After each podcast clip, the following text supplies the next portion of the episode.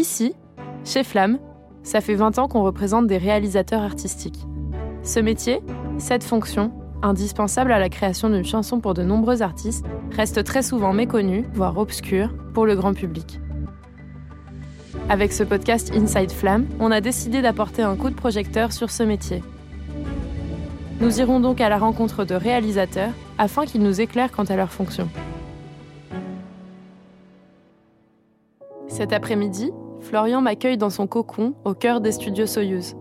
Ingénieur du son, mixeur et réalisateur averti, il est résolument ancré dans la scène émergente française, et particulièrement celle de la chanson aux sonorités plus actuelles, comme en témoignent les deux albums qu'il a réalisés, arrangés et mixés pour Clio.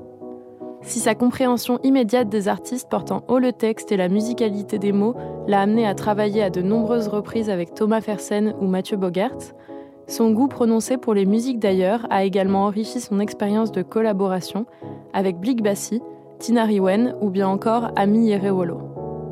Abordant chaque nouveau projet avec une vision globale afin de se recentrer sur la singularité de l'artiste, sa capacité à fédérer des équipes de musiciens très diversifiées lui permet par ailleurs de recruter la perle rare qui apportera une vraie valeur ajoutée.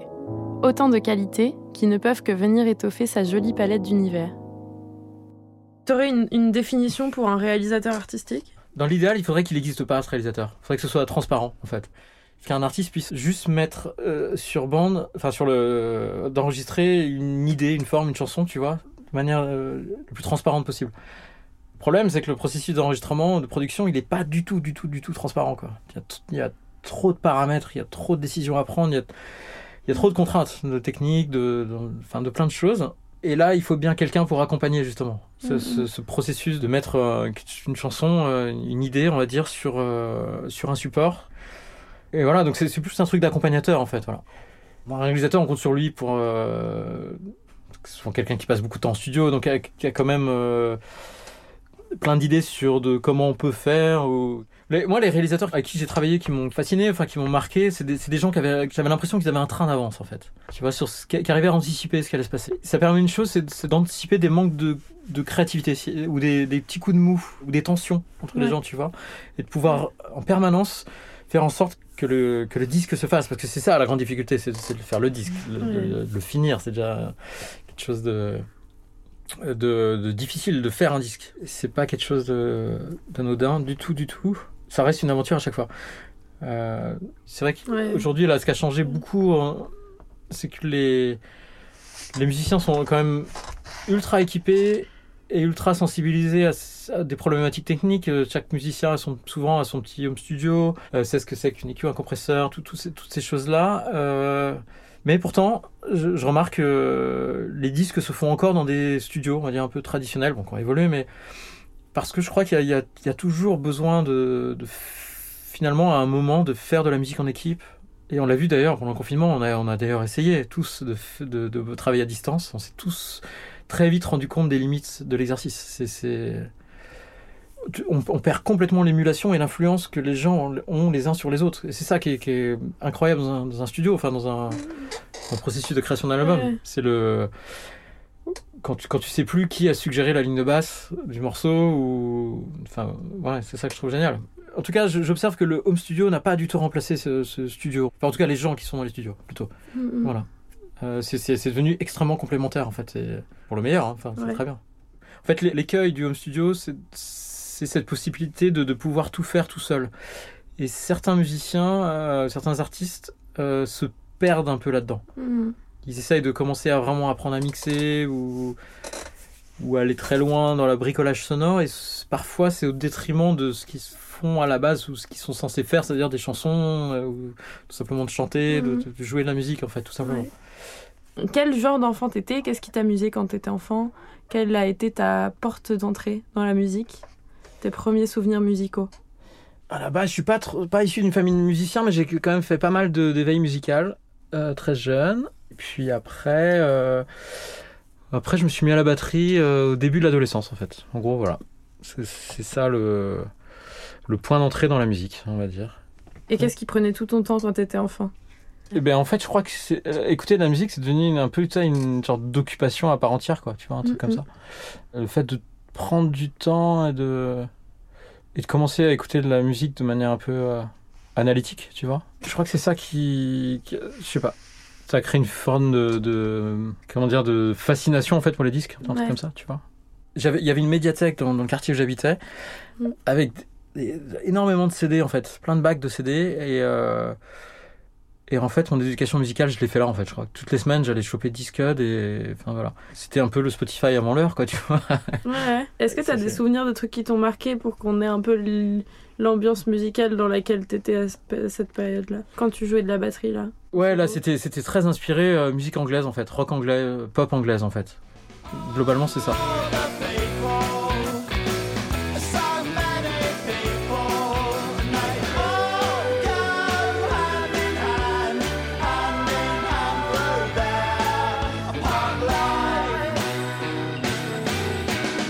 Le virage électro, en fait, après, il est, il est, il est venu après. J'ai commencé à vraiment jouer la musique en groupe, sans machine, sans rien. Tout ça, c'est venu après. C'est tes parents qui t'ont poussé à jouer de la musique? Euh, ouais, plus ou moins, mais euh, pff, pas plus que ça, pas plus que le sport ou autre chose. Enfin, tu vois, euh, il n'y avait pas d'ambition particulière, je crois, autour de ça. Ouais. Je crois pas. Pas de pression, en tout cas. Et très loin de l'idée de professionnaliser ça, surtout, quoi. Ouais. C'était pas. C'était inimaginable, je crois. Ouais, je viens pas du tout d'un milieu euh, où la musique est professionnelle. euh. En fait, ça, ça, je crois que ça s'est construit euh, en fin de collège, du coup. Parce qu'à force d'écouter des disques, à force d'essayer de comprendre ce qu'il y avait, Mm. je crois qu'un jour, je me suis dit, eh ben, je veux faire ça, je vais aller en studio, je vais voir. Enfin, tu vois, je veux, je veux faire ça. T'as eu une curiosité qui Ouais. se dégage Je me souviens avoir dit à mon père, en fin du collège, je veux faire ce job-là. Enfin, de manière un peu euh, sûre de moi. Enfin, tu vois ce que je veux dire. euh, Ouais, ouais. C'est ça et pas autre chose. Et, en fait, je crois que ça, ça m'a pas, ça m'a pas quitté quoi. Voilà. Mm. Sans savoir encore ce que c'était. Pas vraiment, non. Il y avait, euh, je- je- j'essayais de trouver sur internet, je regardais les studios, je regardais, enfin, tu vois. Et il y avait peu d'informations, pas de magazines euh, musicaux qui parlaient de Mm. ces trucs-là à l'époque trop. Enfin, tu vois, il y avait pas YouTube. euh, il y a une forme de rêve autour de ça, Mhm. en fait. Comme comme c'était un peu mystérieux, euh, un, un truc un peu fantasmé, en fait. Je me demandais Ouais. ce, qui peut, ce qui pouvait se passer dans un studio, ce qui, enfin, tu Pour vois. arriver là. Ouais, exactement. Et du coup, je me suis mis à enregistrer tout de suite après, en fait. J'ai monté un groupe de rock au lycée, comme tout le monde, on va dire. Et tout de suite, j'ai commencé à essayer d'enregistrer de, de ce qu'on avait, en fait. Avec quoi t'as enregistré? Ça fait un peu euh, vieux combattant, mais la- le matériel de home studio n'était pas aussi démocratisé qu'aujourd'hui. Ouais. J'avais chopé une, première petite carte son, j'avais chopé quelques micros en fait. Et on avait une sorte de salle de répète qui, était, qui avait une acoustique incroyable et, euh, et régulièrement on enregistrait les trucs là-dedans quoi. Voilà. Et, euh, et en fait je passais plus de temps à bricoler le son qu'à bosser la batterie, enfin tu vois ce que je veux dire. Ouais, ouais. Un jour, on a, on a été vraiment enregistrer un, un, un vrai premier album avec un, dans un vrai studio, tu vois. Et le dernier jour, le dernier morceau, le, le mec enregistré vient me voir, il me fait. euh, J'étais derrière la batterie, il fait Ah là, c'était pas mal. Tu vois, c'est un genre de découragement de- complet. Genre, bon, moi, ça fait 5 jours que tu fais de la merde, c'est pas terrible. Mais là, là c'était pas mal. tu vois. Il avait l'air d'être psychologue, lui. Et euh, non, non, parce qu'en fait, je crois qu'il avait compris que j'étais plus intéressé par sa table de mixage, par son matos d'enregistrement que, que par. euh, et que je passais plus de temps à faire ça, à me poser des questions là-dessus, sur le son, sur le. Que je passais plus de temps à régler les amplis des- de mes potes guitaristes que de. Tu Mhm. vois, que de bosser la batterie, quoi, tu vois. Ou... Mm. Et à tel point que le dernier jour de mix, après on était allé mixer dans, un- dans son studio là, dernier jour de mix, il m'a, il m'a, il m'a, il m'a demandé de démarrer le mix en fait. Euh, J'avais 18 ans, j'ai jamais vu une table de mixage de studio, euh, enfin tu vois. Et là je me dis ouais c'est mortel, c'est, bah voilà c'est ça que je veux faire et pas autre chose quoi. Et à la fin de la journée il m'a même donné un micro. Le dernier jour il m'a dit euh, tiens ça ça va, ça va sûrement te servir voilà. Trop bien. Un, un micro qui, un peu défectueux mais, mais enfin tu vois il m'a dit euh, débrouille-toi à le réparer, je suis sûr que ça va te servir voilà. Donc il m'a, ouais il m'a confronté dans cette idée que j'étais euh, que c'était plutôt ça qu'il fallait que je fasse que de jouer de la batterie. tu vois ce que je veux dire t'a dit délicatement. Ouais, en gros, c'était ça. Mais je le savais déjà, en fait, finalement. euh.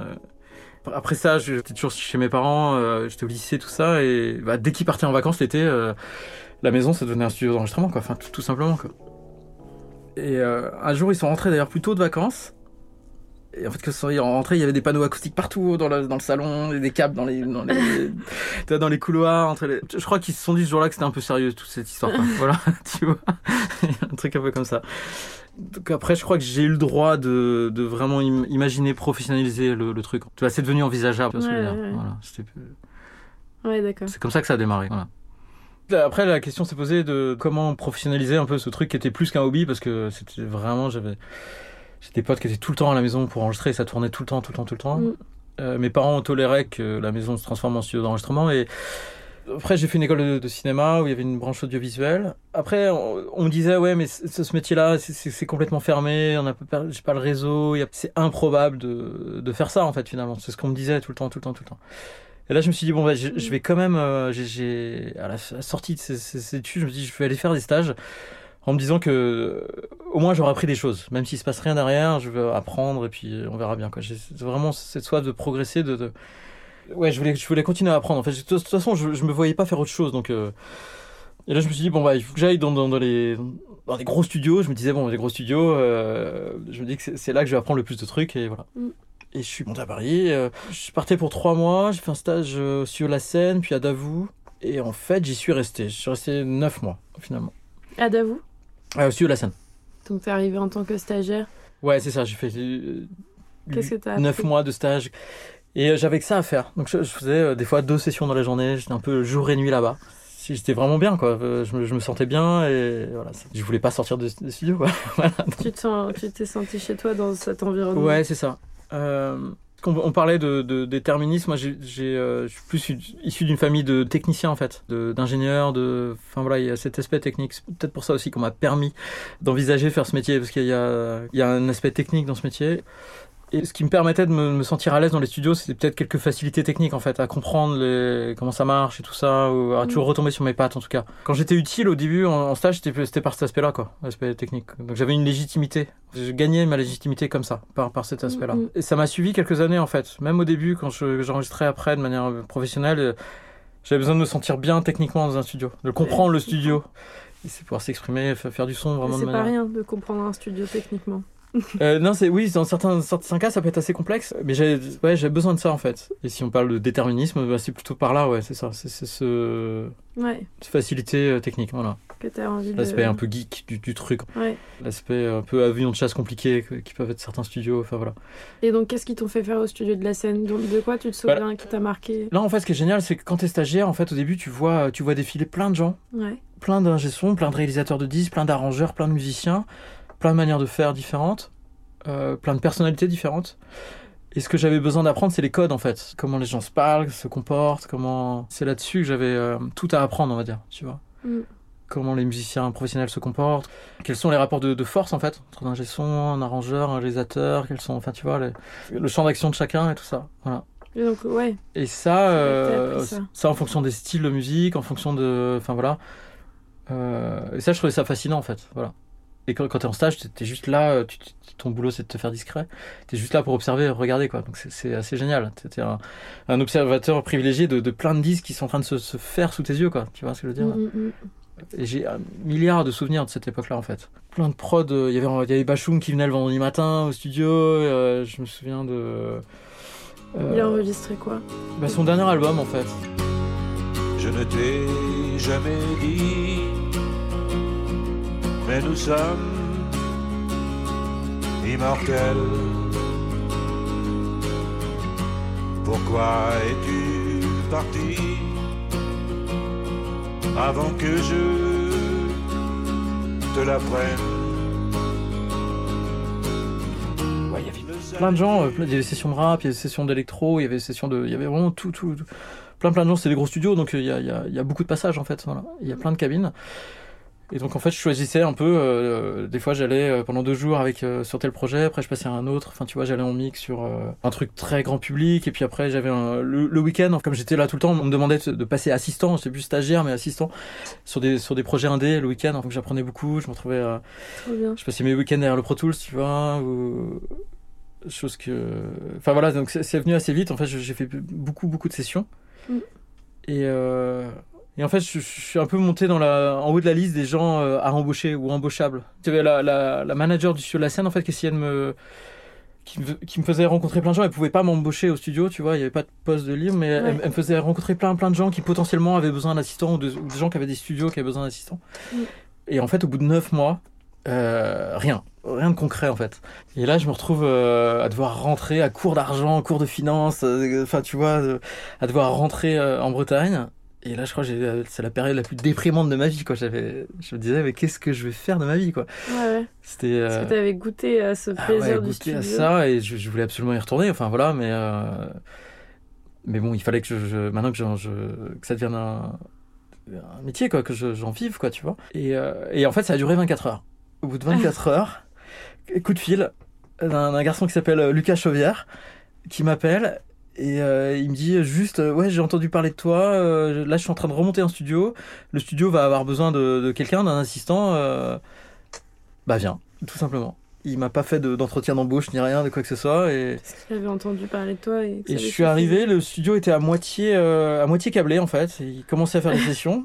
Et euh, il m'a dit bon bah voilà, euh, il y a, on va recevoir une console, il va falloir tout câbler. Euh, voilà, donc je suis parti Mhm. pour six mois de d'optimisation, de, six mois de technique pure et dure. De... Donc j'avais au début ces deux casquettes, donc c'était assez cool, c'était très stimulant. Je passais énormément de temps, euh, posais beaucoup de questions sur comment opti- optimiser le studio et Il était où le studio? Dans la porte à côté. Ah oui, c'était ici. C'est la première version de Soyuz en fait. Ah ouais. Le ok. premier Soyuz, euh, voilà. Ah d'accord, d'accord. qui était fraîchement ouverte. Là, c'était un, un amas de machines euh, à moitié câblé qu'il fallait. voilà. Mhm. Et c'est devenu un studio après. Et la première vraie session euh, qu'on a faite, c'était avec une équipe qui avait, qui finissait, euh, qui sortait d'un album avec Coldplay et un album avec Arcade Fire, Mhm.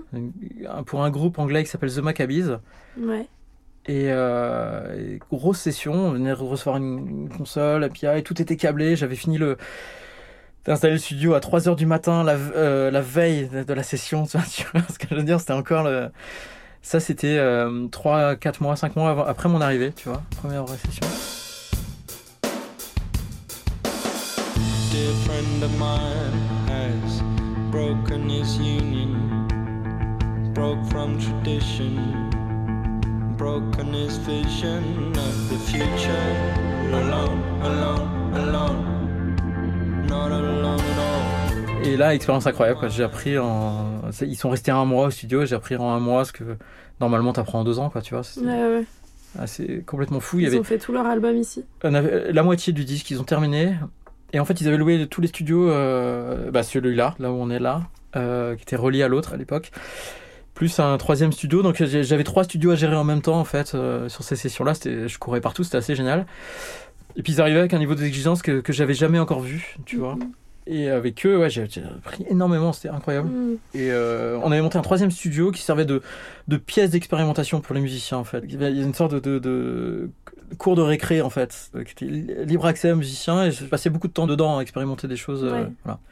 C'était un, un mélange de- d'extrême rigueur et de, et de, de complète liberté en fait. Ils avaient trouvé cet Mhm. équilibre génial. Voilà, ça, ça, c'était le, le, le premier. le, dé- le démarrage de ce studio, de ma vie d'assistant qui a duré trois ans.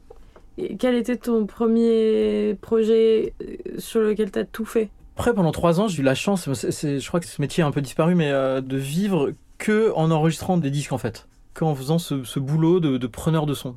J'allais de studio en studio et euh, ce job a un peu disparu parce qu'aujourd'hui il y a- il y, a beaucoup de travail qui est fait en home studio et tout ça Ouais. et euh, les disques ne sont pas entièrement enregistrés par euh, par quelqu'un en fait. Euh, Tout, tout le monde, les musiciens maintenant sont un peu équipés donc donc c'est un peu changé mais euh, à une époque je faisais ça. C'est l'époque où j'ai découvert un peu la j'ai découvert deux choses. La musique africaine, on va dire. Parce que ça, au, au studio, on, on avait beaucoup, quand j'étais assistant, il y avait beaucoup de. Il y avait des gens comme Salif Keita qui venaient et tout ça. Et j'ai commencé à faire beaucoup de prises de son. Il y avait Tina Riwen aussi qui, qui aussi de temps en temps. Culturellement, j'ai découvert ce monde-là. Mhm. Et, euh, et le hasard a fait que j'ai j'ai rencontré des gens qui, qui, qui font de la chanson. Je fais un disque avec Mathieu Bogart, et puis j'ai fait euh, des maquettes avec euh, Arthur H, Vincent Delerme, tout- toute cette scène-là, chanson, voilà, à cette époque-là. J'ai découvert la chanson comme ça, en fait. J'ai découvert les gens qui, qui priorisent le texte, on va dire, qui, Mhm. qui, qui portent beaucoup d'importance aux, aux mots, quoi. Voilà. Ce qui m'a servi plus tard, on va dire. Suspense. Voilà, Le suspense est à son comble. Ouais, si tu veux. Parce qu'à une époque, moi, le- la musique, c'était tout pour la musique et que pour la musique. Enfin, tu vois, il y avait un truc comme ça, quoi. Le son, la musique, et euh, je portais pas du tout d'importance au texte. Et en fait, c'est un- c'est une facette intéressante en France. On, a, un- c'est un- on est un pays littéraire quand même à la base. Et il y a toute une facette de la, de la musique qui est là pour porter une forme de poésie, tu Mhm. vois. C'est une spécificité euh, incroyable en France, en fait. Enfin, tu vois, j'ai beaucoup écouté, par exemple, Flavien Berger. Je trouve ça génial, enfin, tu vois, il y a un truc de, de musique indé comme ça, où, Mm. où cette composante de texte est mise en, autant en valeur. Je trouve ça vraiment intéressant. Enfin, voilà. Ouais. Un peu plus de minutes avant jamais. Ralenti, ralenti, on est trop près. Dernier mot sur la plage d'Acapulco. Tous les deux sous le même kimono. J'imagine que tu as aussi appris à avoir une relation avec les musiciens en studio. Ouais, c'est ça. Après, Comment avoir la bonne prise juste? C'est ça, et puis beaucoup de. Ouais, c'est cet aspect psychologique, cet aspect groupe aussi, que je trouve fascinant. Ouais. Euh, moi, j'étais plutôt sport collectif que tennis, tu vois, quand j'étais quand j'étais petit, donc euh, ça me parle plus. Et euh, à cette époque-là, je mixais pas en fait, très très peu. Comment ça se fait? C'est un truc de d'apprentissage logique en fait, de de confiance aussi. Mais par contre, les disques que j'enregistrais, j'avais la chance, ils étaient mixés par des très bons mixeurs. Ça me challengeait en fait. Tu vois, il y avait un de truc. faire la bonne prise. Ouais, de faire la bonne prise, ça mettait une pression, ce qui m'allait bien. Et puis, euh, moi, ça me permet aussi d'essayer des mix dans mon coin et d'avoir un élément de comparaison. Ouais. Donc tu t'entraînais un peu tout seul euh, Ouais, c'est ça. avant de le faire pour de vrai, quoi. Ouais, c'est ça. Puis, euh, le mix est venu après, ouais. Enfin, je, je mixais évidemment, mais pas, euh, mais pas les disques que j'enregistrais. Voilà. Je mixais les, les, les disques pour les potes, quoi, à l'époque. Voilà. Je crois que j'ai vraiment commencé à mixer avec le disque de Blick, Blick Bassi. Enfin, à cette époque-là, en tout cas. C'est le premier disque où on me dit, euh, vas-y, fais le son que tu veux et jusqu'au bout, quoi. Va jusqu'au bout. C'est les premières fois où on me laissait une liberté, en fait. On me disait, le, le son, la, la création sonore autour de la musique, c'est ton job, vas-y, fais-le et Mhm. fais-le fais-le comme tu l'entends, en fait. Voilà. Comment tu l'as rencontré, Blick? Ça a commencé comment? Bah, via Flamme, en fait. Il- Ouais. Euh, lui, lui, il avait enregistré, il, il faisait des disques de jazz un peu plus compliqués, on va dire. Et là, il avait l'idée de faire un disque extrêmement simple, épuré. Enfin, simple en apparence, extrêmement épuré et intelligible en fait. Un truc que tout le monde puisse comprendre. Puis un, un disque aussi euh, tourné autour de sa voix quand même. Il chante en bassa, je crois, qui est une des langues du Cameroun. Il fa- Il fallait qu'il y ait une émotion qui passe par sa voix en fait, par la mélodie et Mhm. que tout soit construit autour. Et pour ça, il s'est entouré d'un musicien qui s'appelle Clément Petit, qui est un virtuose du, du violoncelle. Et en fait, ils ont créé un arrangement euh, extrêmement épuré, en fait. Et qu'on a, qu'on a épuré au fur et à mesure de l'enregistrement du Ouais. disque. Et on partait de... Donc Blick me dit vraiment, euh, fais le son que tu as envie de faire, en fait, voilà. Donc ça partait d'une prise live violoncelle, guitare-voix, souvent. Et euh, ce qu'on cherchait à faire, c'était un, un disque quand même très aéré, mais qui soit pas euh, mou, en fait. Pas noyé dans une réverb. Euh, il nous fallait aussi quelque chose d'assez raide dans le bas. Puis euh, Clément jouait comme des lignes de basse, mais au violoncelle. Donc il, fallait, il y avait un challenge pour récupérer du grave, une assise, quelque chose d'assez dur dans le bas, enfin de, de solide, qui permettent d'avoir quelque chose d'assez aéré au-dessus en fait. Voilà, c'est un peu ça le petite contrainte sonore qui, qui qui ont permis d'arriver à ça. Et puis il y avait tout un jeu avec des délais en fait. On a commencé à jouer avec ça. Je- je- comme, comme on partait à chaque fois d'une prise live, ils jouaient tous ensemble. Je, je commençais à leur mettre des délais dans le casque. Ça évitait de mettre des reverbs en fait, tu vois. J'essayais des choses et quand ça prenait, quand ils commençaient à jouer avec le délai, en fait, je le laissais plus ou moins fort. Le, le délai restait en fait, c'est resté même jusqu'au mix après. ça a créé un rythme. euh, Ça, ça crée un truc, ouais, c'est ça. Et, ils jouaient plus ou moins avec, et, et ça, ça permettait de créer un espace, et en même temps, il y, avait un- il y a une information rythmique qui est là, quand même, qui est presque su- subliminale, en fait, tu vois ce que je veux dire Et, euh, ça, c'est une technique que tu as utilisée sur tous les titres Ou c'est Ouais, là, quasi- tu penses à un ouais, titre euh, quasiment, ouais. Je, je peux t'en faire écouter un où ça s'entend un peu, mais, euh, mais ouais, quasiment, c'était devenu un, une sorte de gimmick, en fait, cette formule-là.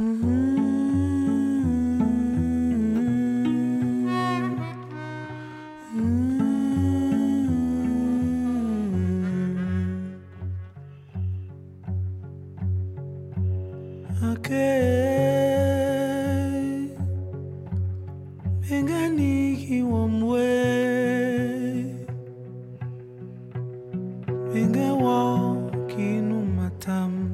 Quand on est arrivé à la phase de mix, en fait, Blick a eu une, intelligence incroyable en termes d'arrangement parce que quand il sentait qu'un mix me posait problème sur un morceau, en fait, au lieu d'essayer de me dire, oh tiens, essaye de monter la guitare ou, le, ou la voix ou le violoncelle, il me disait juste, essaye d'enlever tel élément dans l'arrangement. En- Enlève, enlève la guitare là, complètement, ou essaye d'enlever telle partie de violoncelle ou telle.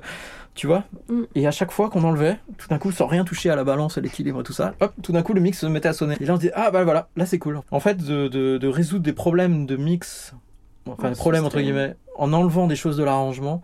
C'était une grande leçon et qui me, j'essaie de garder ça toujours en tête. Après, pendant un an ou deux, en fait, je me posais la question de, je, je pensais cinéma quand je mixais un titre. J'essayais de me dire, ok, ça, est-ce que c'est le personnage principal, ou est-ce que c'est le second rôle, ou est-ce que c'est un figurant?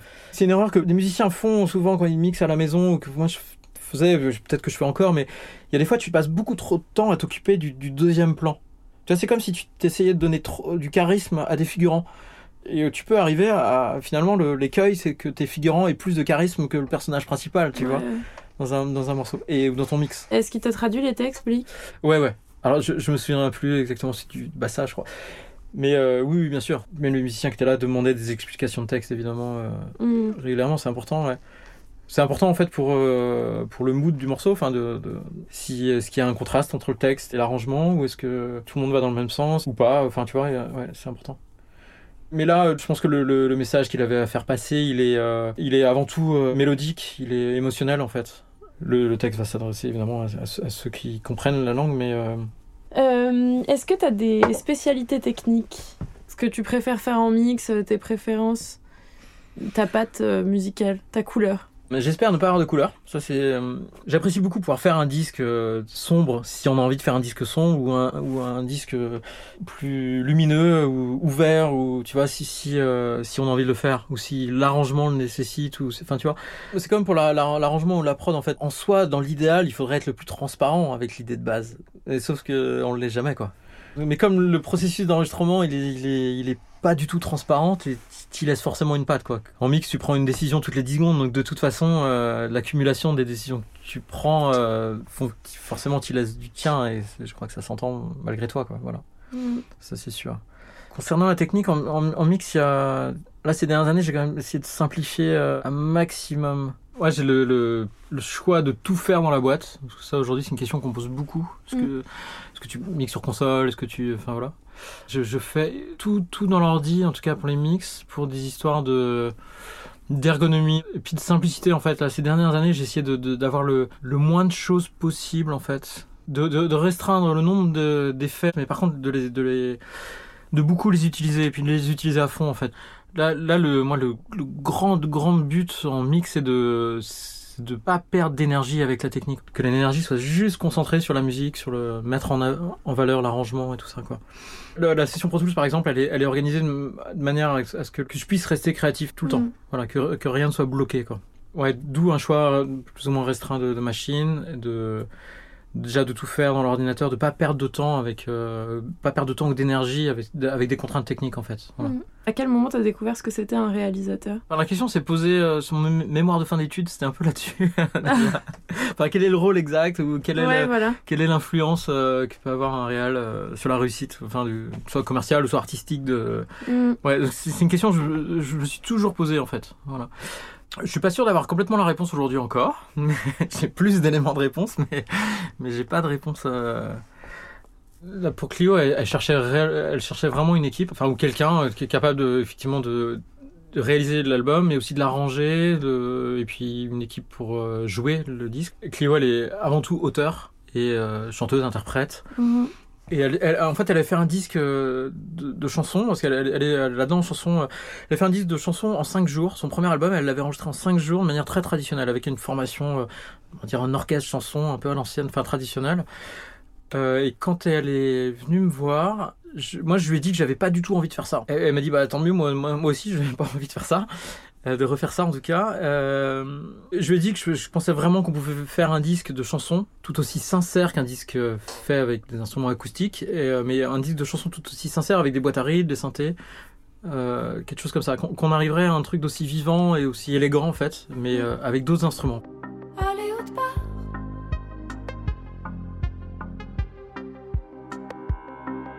D'esprit m'ennuient, tout ce que tu dis.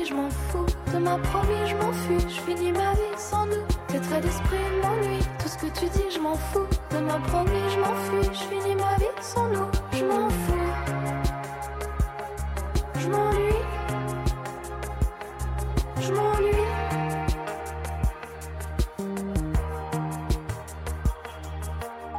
Puis j'ai j'ai contacté un musicien qui s'appelle Augustin Parcy. En fait, cherchais un musicien qui avait un- une palette de synthé, enfin quelqu'un qui avait un, un très bon goût dans, dans le choix des sons de synthé aussi. Ouais. Et Augustin a amené aussi autre chose, euh, un travail sur les, sur les grilles d'accords, sur le, un, un gros travail de voicing en fait. Il y a un travail de composition de la part de Clio, une, une forme d'adaptation par Augustin. Ouais. Et après, il y a, il y a- il y a cette recherche euh, collective aussi de, autour des sons, sur, la couleur qu'on qu'on allait donner. On a, on a même euh, à un moment euh, fait trois stations de travail, on va dire, dans le studio. Et, et donc, les, les, ça multipliait le nombre d'idées, mais aussi le, le nombre de possibilités. Et, le, et je passais beaucoup de temps à, justement à, à faire en sorte que l'un influence l'autre. Je, je rebalançais les sons de l'un à l'autre. Mhm. Je suggérais d'utiliser ça. Et, et, et, euh, c'est ça que je trouve vraiment intéressant quand au bout d'un moment, tu sais plus qui a joué quoi, mais c'est pas la question de savoir qui a joué quoi, c'est plutôt euh, qui influence qui, de quelle manière en fait. C'est ça qui, Mhm. qui devient vraiment intéressant dans le studio. Quel métier ferais-tu si t'étais pas un gesson Dans d'autres circonstances, dans, on va dire dans une autre vie, ouais, je, je crois que j'aurais pu être marin, mais euh, enfin, d- traverser les océans sur des bateaux à la voile, je, crois, je pense que en course évidemment. hein. Je crois que j'aurais eu le profil pour faire ça, ouais, je crois vraiment. Un profil solitaire. Pas forcément, parce que ça peut être, euh, tu peux le faire en équipage aussi. Ah ouais. Et puis, euh, et puis c'est comme pour tous les sports mécaniques, ça nécessite une équipe entière derrière, tu vois, de, de conception de, ton, de bateau, enfin tu vois, de développement. De... Et je crois qu'il y a, il y a un truc, euh, il y a plein de similitudes entre ce qu'on fait en studio et, et le bateau. Hein, je crois que euh, il, y a une, il y a une forme de bocal, tu vois, en studio. Il y a, il y a un truc où c'est un peu un équipage qui est, qui est enfermé dans un bocal, tu vois, et on va vers quelque part et il faut que ça se passe bien. C'est un espace réduit, restreint Ouais. une forme de poésie aussi. C'est quelque chose d'un peu inutile en fait dans ce qu'on fait. Quelque part, de faire des disques, ça n'a- Tu vois, il y a une sorte de quête inutile. Et puis, tu as, ce mélange entre. T'as- des contraintes techniques ou des. Tu dois. Tu dois ouais, plein de contraintes extérieures et tu, tu dois faire ton chemin avec ça en fait. Ouais, voilà, c'est ça. Et qu'est-ce que t'écoutes quand tu fais pas d'écoute euh, boulot en ce moment? C'est... Est-ce que t'as des titres sortis récemment que t'aimes bien euh, Qu'est-ce que t'aimes écouter? Bah, en fait, c'est Spotify qui me l'a dit, hein, globalement. Euh, apparemment, j'ai quand même beaucoup écouté Patrick Watson ces dernières années. Flavien Berger aussi. Euh, J'aime bien Rhône. Et le jour commence. Tu n'as plus l'envie d'aller faire la fête, d'aller choper des mecs. Tout ce qu'il faut voir. Ces derniers temps, là, j'ai, une, j'ai une quête de. C'est un, un truc de finesse en fait. Il y a, un- il y a un- une sorte de fil rouge dans ces albums-là. Un truc assez fin. Bon, ça c'est la question geek, mais peut-être qu'on restera, Vas-y. peut-être que ce sera. Non, vas-y, vas-y, pourquoi pas. Tes micros et machines préférées Micro préféré, euh, M160, Bayer Dynamic. Je l'adore celui-là. Pour quelle raison? Pour quelle raison? C'est un micro à ruban. Donc, Ouais. qui est très doux dans l'aigu. C'est un micro en plus qui a assez directive, donc en fait tu peux le placer un peu partout. Euh, c'est le micro parfait pour faire des guitares acoustiques, je trouve. Des percs aussi. Enfin, un peu de tout hein, finalement. C'est un peu un couteau suisse. euh. J'ai appris que c'était un, un micro qui était utilisé sur les films de la nouvelle vague dans les années 60. Quand ils ont commencé à faire des, des prises directes sur les plateaux, ils utilisaient ce micro-là. Ah ouais. Sinon, bah, j'ai un U67, euh, mythique micro de studio euh, que j'adore aussi. Enfin voilà. Mhm. Et euh, machine préférée, je j'ai pas de. Je suis moins attaché aux machines en fait qu'à une époque où ça me fascinait beaucoup. Aujourd'hui, j'ai pas. Ah si, j'ai une machine. je je t'en parlais l'autre jour quand tu es passé au studio là. Ah oui, oui, oui. La, la machine. euh, Ouais.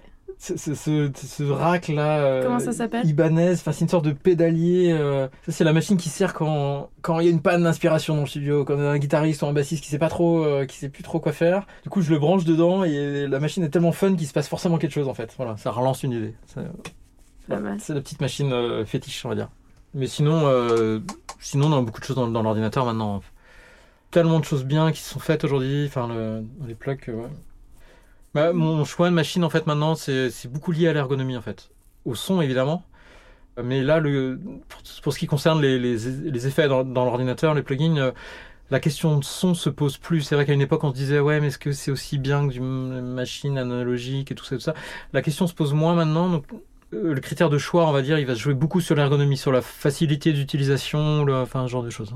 Quels sont les projets à venir qui t'excitent Euh, avec justement Paul Roman, avec qui, euh, qui a participé au dernier album de Clio. Il a déjà sorti deux EP tout seul, mais là, euh, depuis deux ans, on parle de de la suite en fait, d'une forme de suite, euh, un peu sous une autre forme. Et, euh, et, av- et avant de, de se lancer dans un d'enregistrement de- d'un éventuel euh, nouveau titre, ou, enfin voilà, on a beaucoup discuté en fait. Ça fait deux ans qu'on discute quasiment quotidiennement sur comment ça, ça pourrait sonner en fait. Voilà. Et on a construit une sorte de fantasme de, de ce qu'on aimerait entendre. Et Paul s'est mis à, à composer une chanson euh, en ayant ça en tête en fait. C'est comme si les compos étaient influencés par une, une forme de fantasme de prod ou d'arrangement, voilà, de résultats euh, Ouais. sonores, euh, musical et voilà. Et là, on a commencé à enregistrer. Donc c'est extrêmement excitant parce que ça, ça fonctionne. voilà, on est en train de, de transformer ce qui était une idée euh, abstraite en quelque chose de beaucoup plus concret. Et euh, là, pour l'instant, on est, c'est un projet euh, démarrage. On n'a aucun soutien de label et tout ça, mais j'ai bon espoir que le projet prenne de l'ampleur. Voilà Vers quoi t'as envie de te diriger? De continuer à faire, faire des disques comme ça où, où le de garder cet aspect euh, chanson texte où on, où on met le, le texte en avant et de et de rendre ça accessible à tous en fait de positionner les chansons dans un registre euh, effectivement un peu placé entre la chanson et la pop peut-être ou, ou dans d'autres styles mais en, en tout, en tout cas que ce soit beaucoup plus ouvert que enfin en tout cas de pas aller vers une forme traditionnaliste de la chanson qui je Mhm. trouve est un peu fermée parfois il faut que ce soit une volonté dès- quand même dès la composition de Ouais, là mais en tout cas c'est une, piste que j'ai envie d'explorer parce que euh, là on a un peu commencé avec Clio mais, mais je, je sens qu'il y a, il y a plein de choses à faire dans, ce- dans cette direction là c'est une quête qui est, qui est très intéressante je trouve. Voilà. Quels sont les moments que tu chéris dans ton boulot? Les moments qui te manqueraient si tu le faisais plus? Par exemple, en mix, euh, il y, a, il y, a, il y a un moment où, quand le morceau est bien arrangé, quand, quand, quand tout va bien, tu, passes dans une, tu peux passer dans une, une forme de soit de transe ou de ou à l'inverse de relaxation extrême en fait, en, en mixant le morceau. Il y a un truc de fluidité. Il y a, il y a, t'as plus- de filtre en fait. Vraiment dans le morceau. Et puis tout s'imbrique bien. Tu vois ce que je veux dire? Il y a plus, il y a- T'as l'impression qu'il n'y a plus d'interface, il n'y a plus d'ordinateur, il n'y a plus de.